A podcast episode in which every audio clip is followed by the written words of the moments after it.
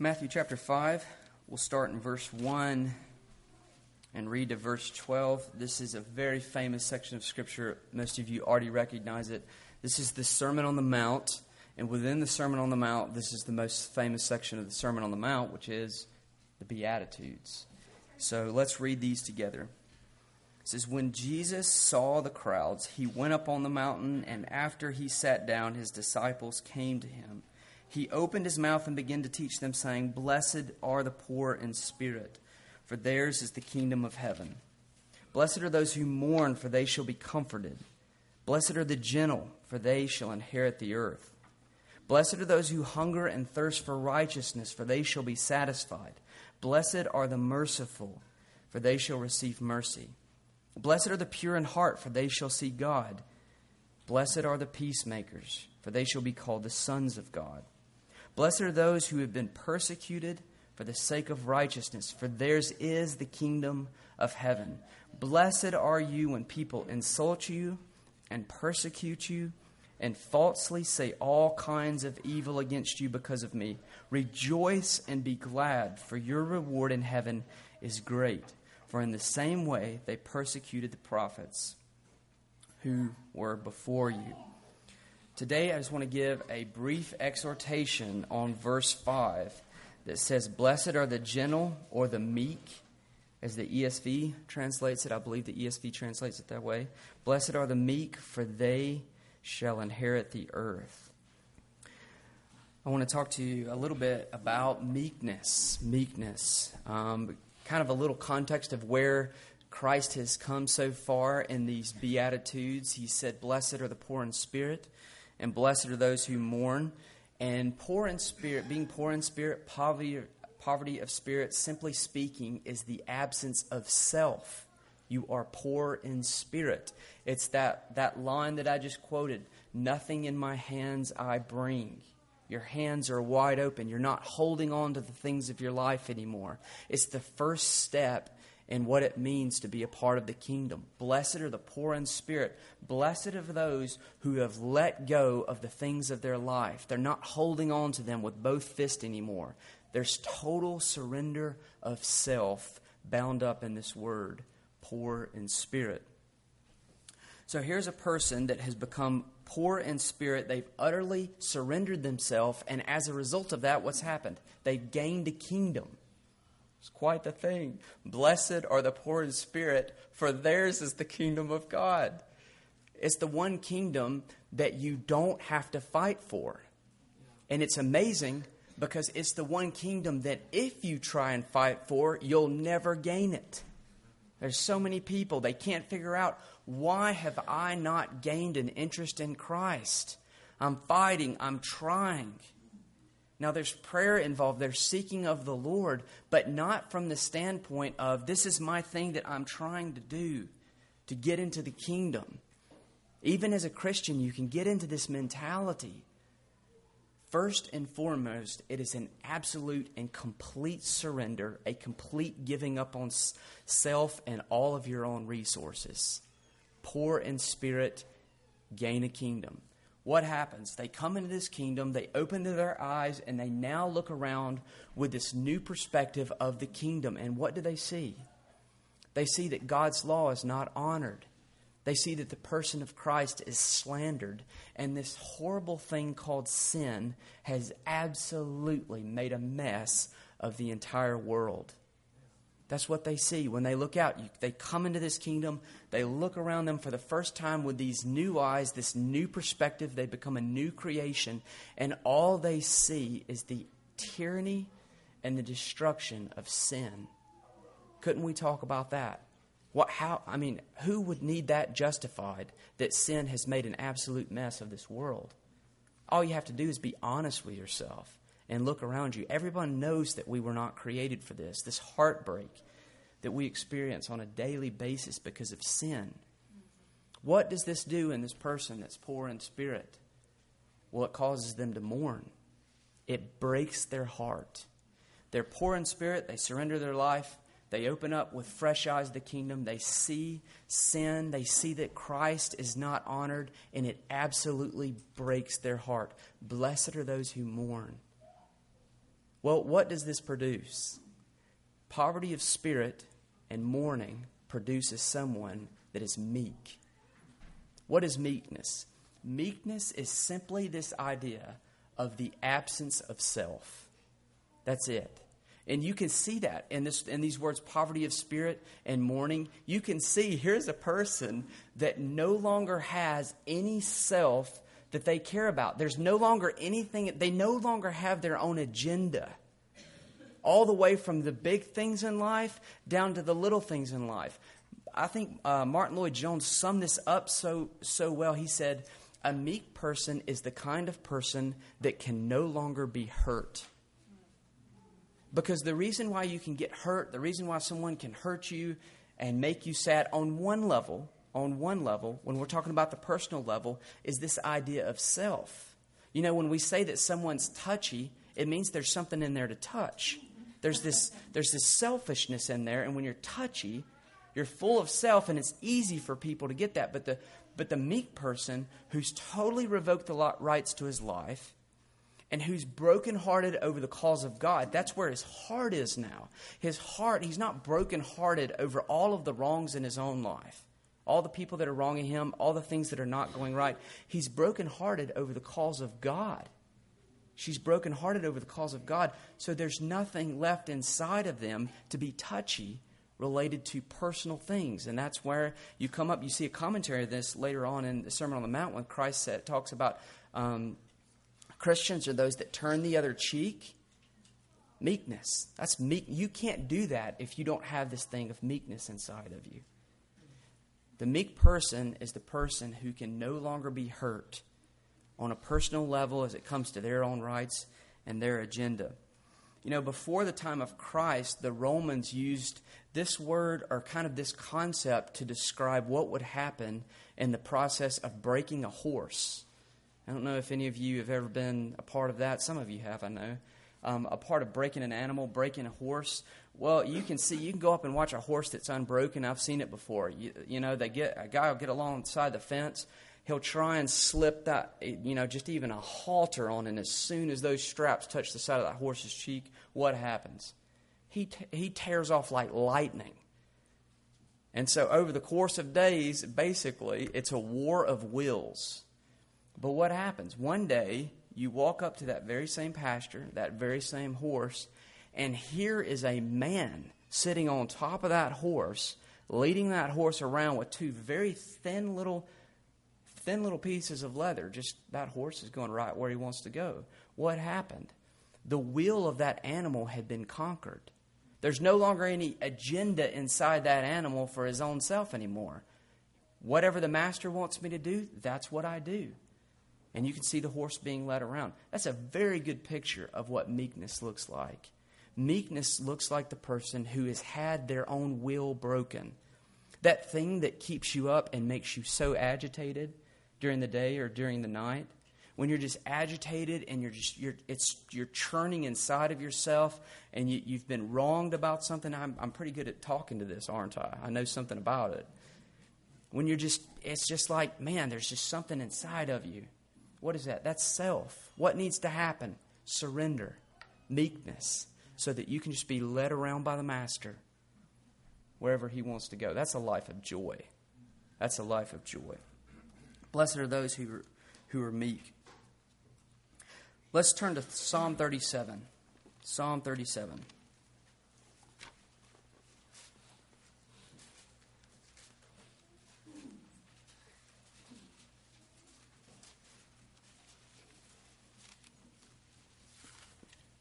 And what we'll do, we'll just turn to a few uh, verses, Psalm 37 and a couple of others, just to look at this, this, this general concept of meekness demonstrated in, the, in Scripture, expounded in Scripture, to give us a more full picture of what we're talking about here.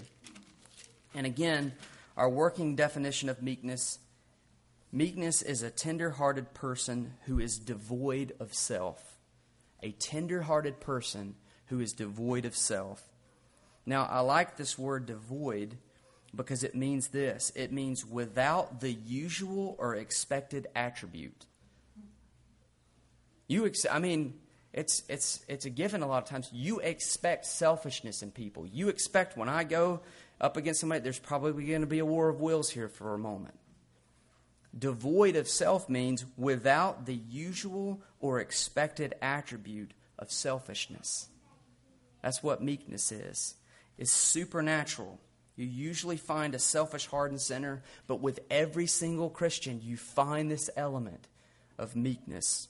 So that's what we're looking for. Psalm 37, starting in verse 1.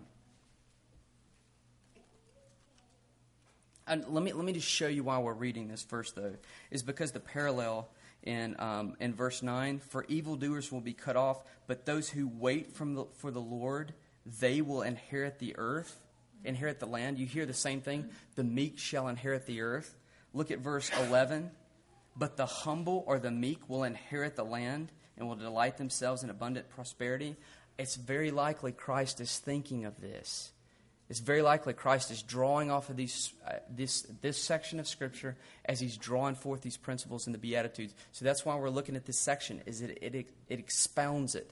It. It gives more flesh to it and kind of a more of a picture of what we're talking about. Verse 1 Do not fret because of evildoers. Be not envious towards wrongdoers, for they will wither quickly like the grass and fade like the green herb. Trust in the Lord and do good you want to hear what meekness sounds like? Trust in the Lord and do good. Dwell in the land and cultivate faithfulness. Delight yourself in the Lord, and he will give you the desires of your heart. Commit your way to the Lord. Trust also in him, and he will do it. He will bring forth your righteousness as the light and your judgment as the noonday.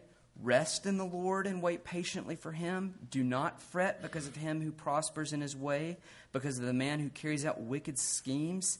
Cease from anger and forsake wrath. Do not fret, it only leads to evil doing.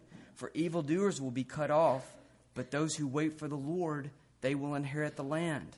Yet a little, little while, and the wicked man will be no more, and you will look carefully for his place, and he will not be there. But the humble or the meek will inherit the land, and will delight themselves in abundant prosperity. Do you hear the picture of what Christ is talking about here when he talks about the man who is meek. The thing that is glaringly absent in this section of Scripture when this man is being described is self. There's no self in there anywhere. Rest in the Lord. Do not fret. Trust in the Lord. Commit your way to the Lord. You hear all of this. It's not this idea that this guy is sitting around, this girl is sitting around trying to forget themselves. That's, that doesn't work. You're trying to be meek. I am trying to forget myself. Well, you're thinking about yourself trying to forget yourself. That's the definition of you've already You've already transgressed meekness right there because you're focused on yourself all the time. That's why that whole deal of self depreciating humility is not humility. You know, it's almost like you can get the idea well, if it won't work to praise myself and people will be impressed, maybe I can talk about how bad I am all the time and then people will be impressed. You see, you see how dangerous that whole deal is? And you see the way of meekness, how meekness just sets that whole deal on the shelf and has an entirely different mindset altogether. What is the mindset of meekness that leads to this life of selflessness? Focused on the Lord. You see it? Fret not. Trust in the Lord. Rest in the Lord. He'll bring forth your righteousness like the noonday. What's the message here? You don't have to defend yourself. Isn't that where this whole deal of selfishness comes in? I've got something in my life and I'm afraid of it. I'm insecure. So someone says something, so now I have to defend myself. And if I can't talk to him, then I've got this thing going on inside of me that just makes you absolutely miserable. Be, living a selfish life is the most miserable life that you can live on the face of the earth. It really is. It's like, it's like being so mad. It's like being, you're, you're mad all the time and you're drinking your own poison. It's like, I'll show them not to treat me that way, and you take another shot of poison. That's what selfishness is. Selfishness makes you miserable, but the way of meekness is Lord, you are my defender. I trust in you. I don't fret. I commit my way with you. You will bring my righteousness forth like the noonday. And God is just promising and promising. Listen, don't you don't have to defend yourself. You don't have to live. Just give your life to me. Focus on me. I will take care of absolutely everything else. So it becomes a matter of faith. General picture of the man of a man or a woman who is meek. Psalm 37. Well, let's look at meekness in, in regard to receiving God's word. Turn with me to James 119. So again, looking at different different pictures of meekness, what does meekness look like in specific areas of life? You know, what does it look like in in various scenarios? So how about an approach to God's word? James chapter 1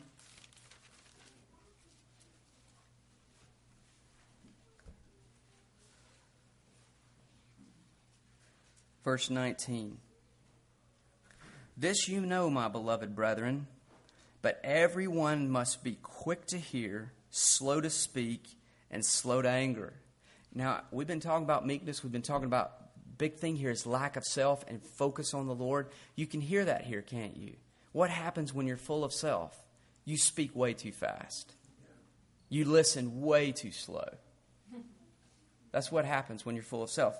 Let every one of you be quick to listen quick to hear, slow to speak, and slow to anger, for the anger of man does not achieve the righteousness of God. Therefore, putting aside all filthiness and all that remains of wickedness, in humility or meekness, it's the same word in Greek. In meekness, receive the word implanted, which is able to save your souls. But prove yourselves doers of the word and not mere, merely hearers who delude themselves. What does meekness look like when it approaches the Bible? Well, we already know there's no self there. There's no self there. And one of the big tests of meekness is when you come to God's Word, is there anything that God has to say to you in His Word that you do not want to hear? Is there anything? Is there something about your finances that you would just rather God had not said that? Is there something about your children is there something about your family? Is there something about your job or the way that you spend your time or your priorities where you come to that verse and you can feel you can feel yourself kind of hitting up against it and it's something that you want to kind to you, you want to avoid?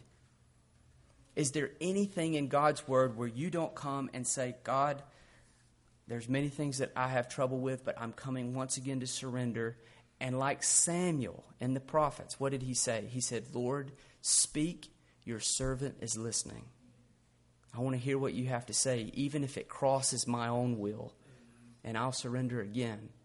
Because that's okay. It's going to happen. You're going to read stuff in the Bible, and it's going to it's going to smack right up against you. That's fine if in the very next moment you say, "Lord, speak. Your servant is listening." He'll take care of you. That's meekness when it comes to the word. You can see that that lack of principle of self. Let's look at another one meekness in the area of wisdom, and this one ought to be pretty fresh on our minds from, from the, the recent message. James chapter 3.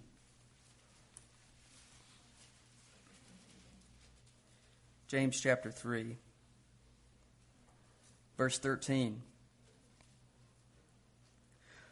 Who among you is wise and understanding? Let him show his good behavior. Let him show by his good behavior his deeds in the meekness or gentleness of wisdom. Same Greek word there.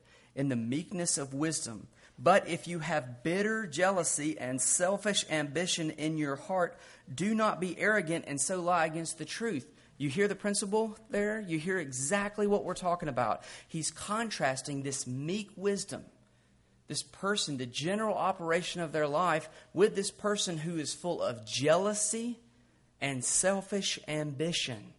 That's the way you know when you're, whether you're dealing with meekness or not. When you hear someone speaking, when you hear someone giving you order or direction, when you're dealing with someone in life or you're watching yourself do these things, you can know meekness by whether there's jealousy and selfish ambition involved. If that's there, you can be sure of one thing for certain meekness is not present. Meekness is not present. This wisdom is not that which comes down from above, but is earthly, natural, demonic. For where jealousy and selfish ambition exist, there is disorder and every evil thing. There is no such thing as going a little way with selfishness. It's not like you can walk with selfishness a little bit and not end up in all kinds of things that you thought you would never end up in. Because selfishness has traveling companions. Every evil thing. You let selfishness go unchecked long enough, you will be doing things you never thought you would ever do. Did you hear that?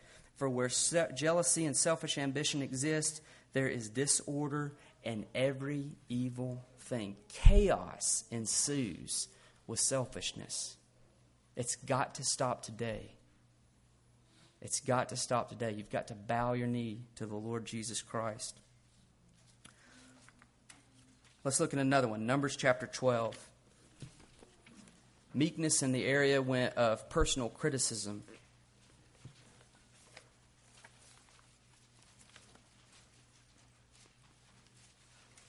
Numbers chapter 12.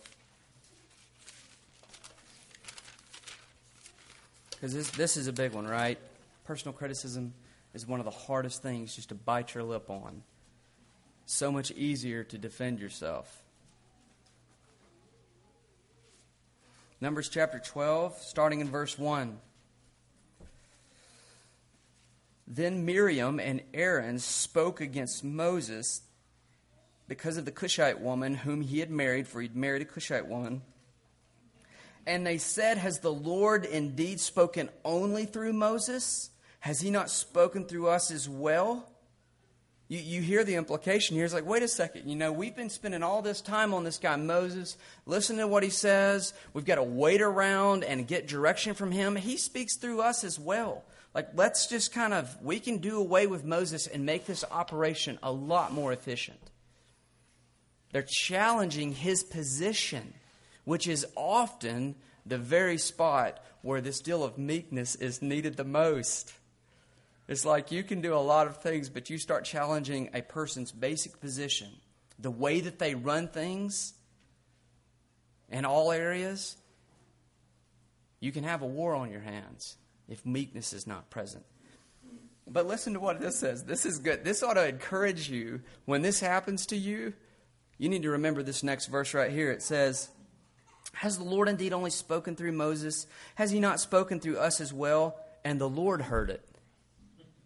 It doesn't say Moses heard it, it says, And the Lord heard it.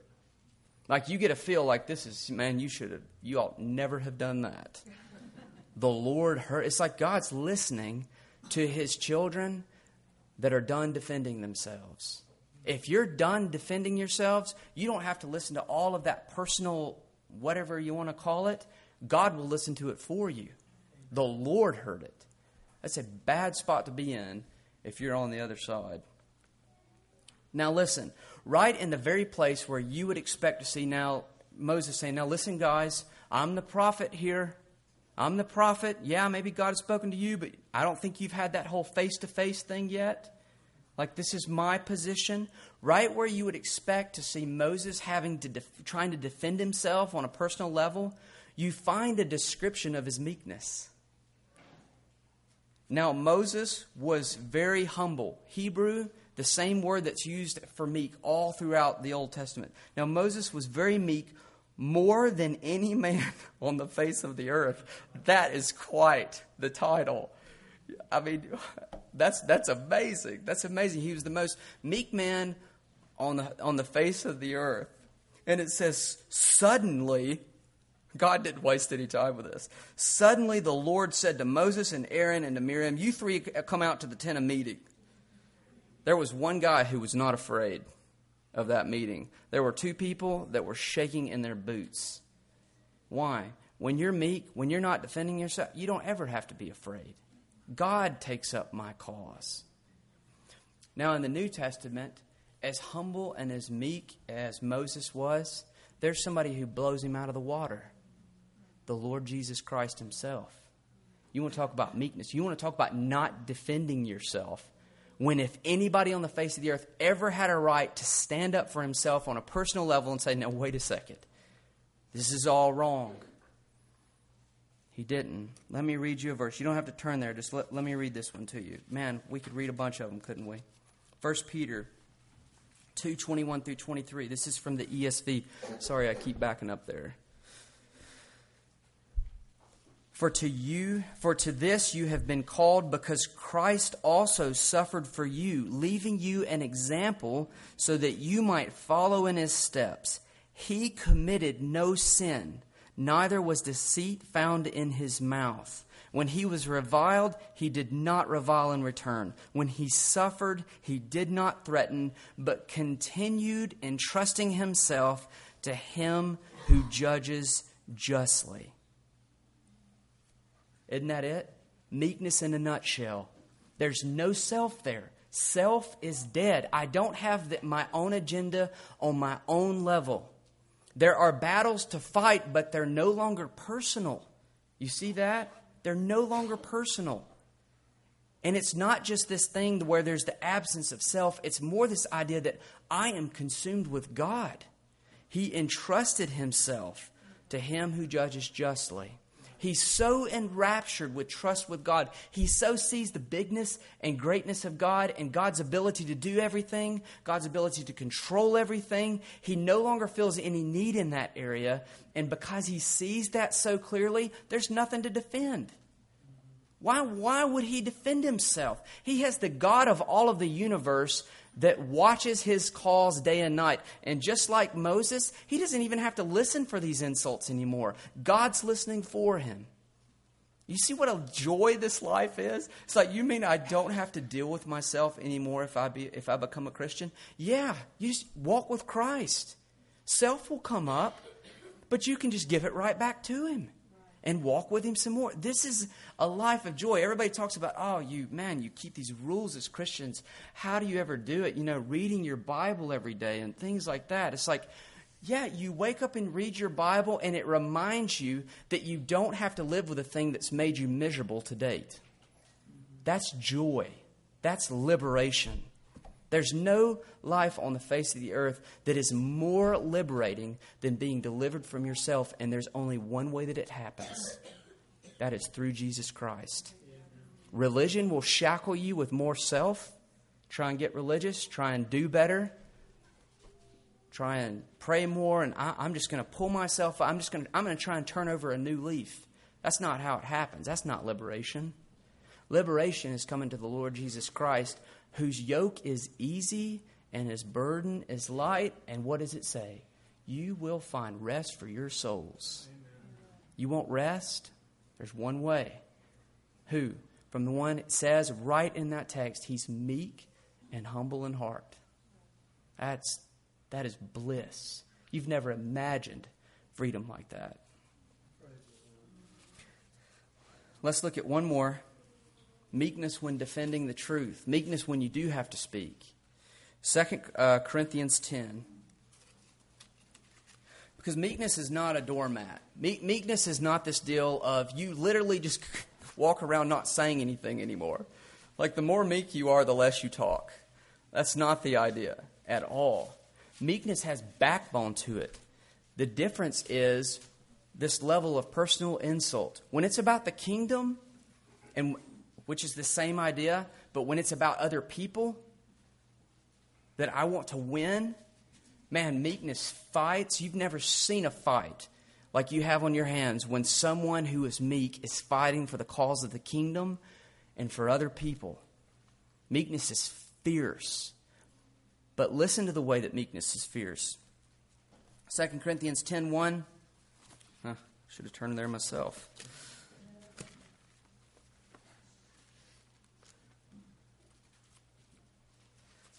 2 Corinthians 10:1. Now I, Paul, myself urge you by the meekness and gentleness of Christ, I who am meek when face to face with you, but bold towards you when absent. There were these people, they call them the super apostles here in Corinth, that were causing all kinds of trouble for the apostle Paul. They said, "Man, this guy he can't he has no speech about him, like he's so rough, he's not polished." When he's absent and he's writing these letters, well, then he's Mr. Tough Guy, but when he comes to us, he's just kind of weak. You know, there's there's no substance to the man. It's like let him get face to face, and you'll see what I'm talking about. He's just like this little dishcloth, wet dishcloth. He's just kind of, you know, limp there. There's there's no backbone about him. And he says, "All right, you you want to you want to do this? Let's do this. Let's talk." And so what happens is, I don't know if you've ever read this. It's kind of striking. Paul starts defending himself, and by by the time that he gets done, you get the feeling like, yeah, if I were you guys, I would be very embarrassed right now very embarrassed because he goes into 10, he's, he's working into it. And then in 11, he says this. He says, um, he says, verse, uh, let's see, in verse 21, he says, To my shame, I must say that I have been weak by comparison. He's like, okay, I haven't defended myself, so let's go. Let's defend. Well, I'll defend myself a little bit. But in whatever respect to anyone else is bold, I speak in foolishness. He, he hates having to do this. I am just as bold myself. Are they Hebrews? So am I. Are they Israelites? So am I. Are they descendants of Abraham? So am I. Are they servants of Christ? I speak as if insane. I more so, in far more labors, far more imprisonments, imprisonments, beaten times without number, often in danger of death. Five times I received from the Jews 39 lashes. Three times I was beaten with rods. Once I was stoned. Three times I was shipwrecked. A night and a day I have spent in the deep. I have been on frequent journeys in dangers from rivers, robbers, and dangers from countrymen, and dangers from Gentiles, dangers in the city, dangers in the wilderness, dangers on the sea, dangers from false brethren. I have been in labor and hardship through many sleepless nights, and hunger and thirst, often without food, and cold and exposure. And apart from such external things, there's the daily pressure of all concern for, for, of me for concern for all the churches. I don't want to try and stand up against that. I mean, I've had this little foundation trial. That's that's a I, foundations are a walk in the park compared to what he just said. He's not done yet though, because he's not quite sure if they're getting the point. So they're they're all boasting about these visions that they had. Well, he says, "All right, Boasting is in verse in uh, chapter 12, 1, boasting is necessary, though it's not profitable, but I will go on to visions and revelations of the Lord. I know a man in Christ who 14 years ago, whether in the body I do not know, or out of the body I do not know, God knows, such a man was caught up into the third heaven. And I know how such a man, whether in the body or apart from the body, I do not know, God knows, was caught up into paradise and heard inexpressible words which a man is not permitted to speak. Now, just a quick pause right there. I don't read any of them because I've, I've read enough of them to know what they all sound like. All of these books that are getting churned out about X minutes in heaven, I think there's a 90 minutes in heaven, there's like a 12 minutes in heaven. It's like a whole span of, you know, all these people going to heaven, coming back. Immediately, you know that there is a serious error here and that this can't be right. Why? The godliest man that we know in the New Testament, apart from the Lord Jesus Christ, when he had a vision like that, it was so profound and glorious, he wouldn't talk about it. He wouldn't even use his name. Did you see that? Listen, you see what he says? He says, I know a man in Christ. He, he, he, won't, he is so afraid of this thing. It's so big and so glorious. It has so shocked him. He won't even use his name. And when he talks about it, he says about two or three sentences. Anytime that somebody says that that same thing happened to them, and hey, I wrote this book to detail this whole thing. Number one bestseller list, placarded all over the world. I don't care what's in that book. I know it's not right. Because every person in the Bible that had something similar to that was very reluctant to talk about it. Very reluctant to talk about it. It left them so shocked and so much in awe of the glory of the Lord Jesus Christ, you about couldn't get them to say anything about it.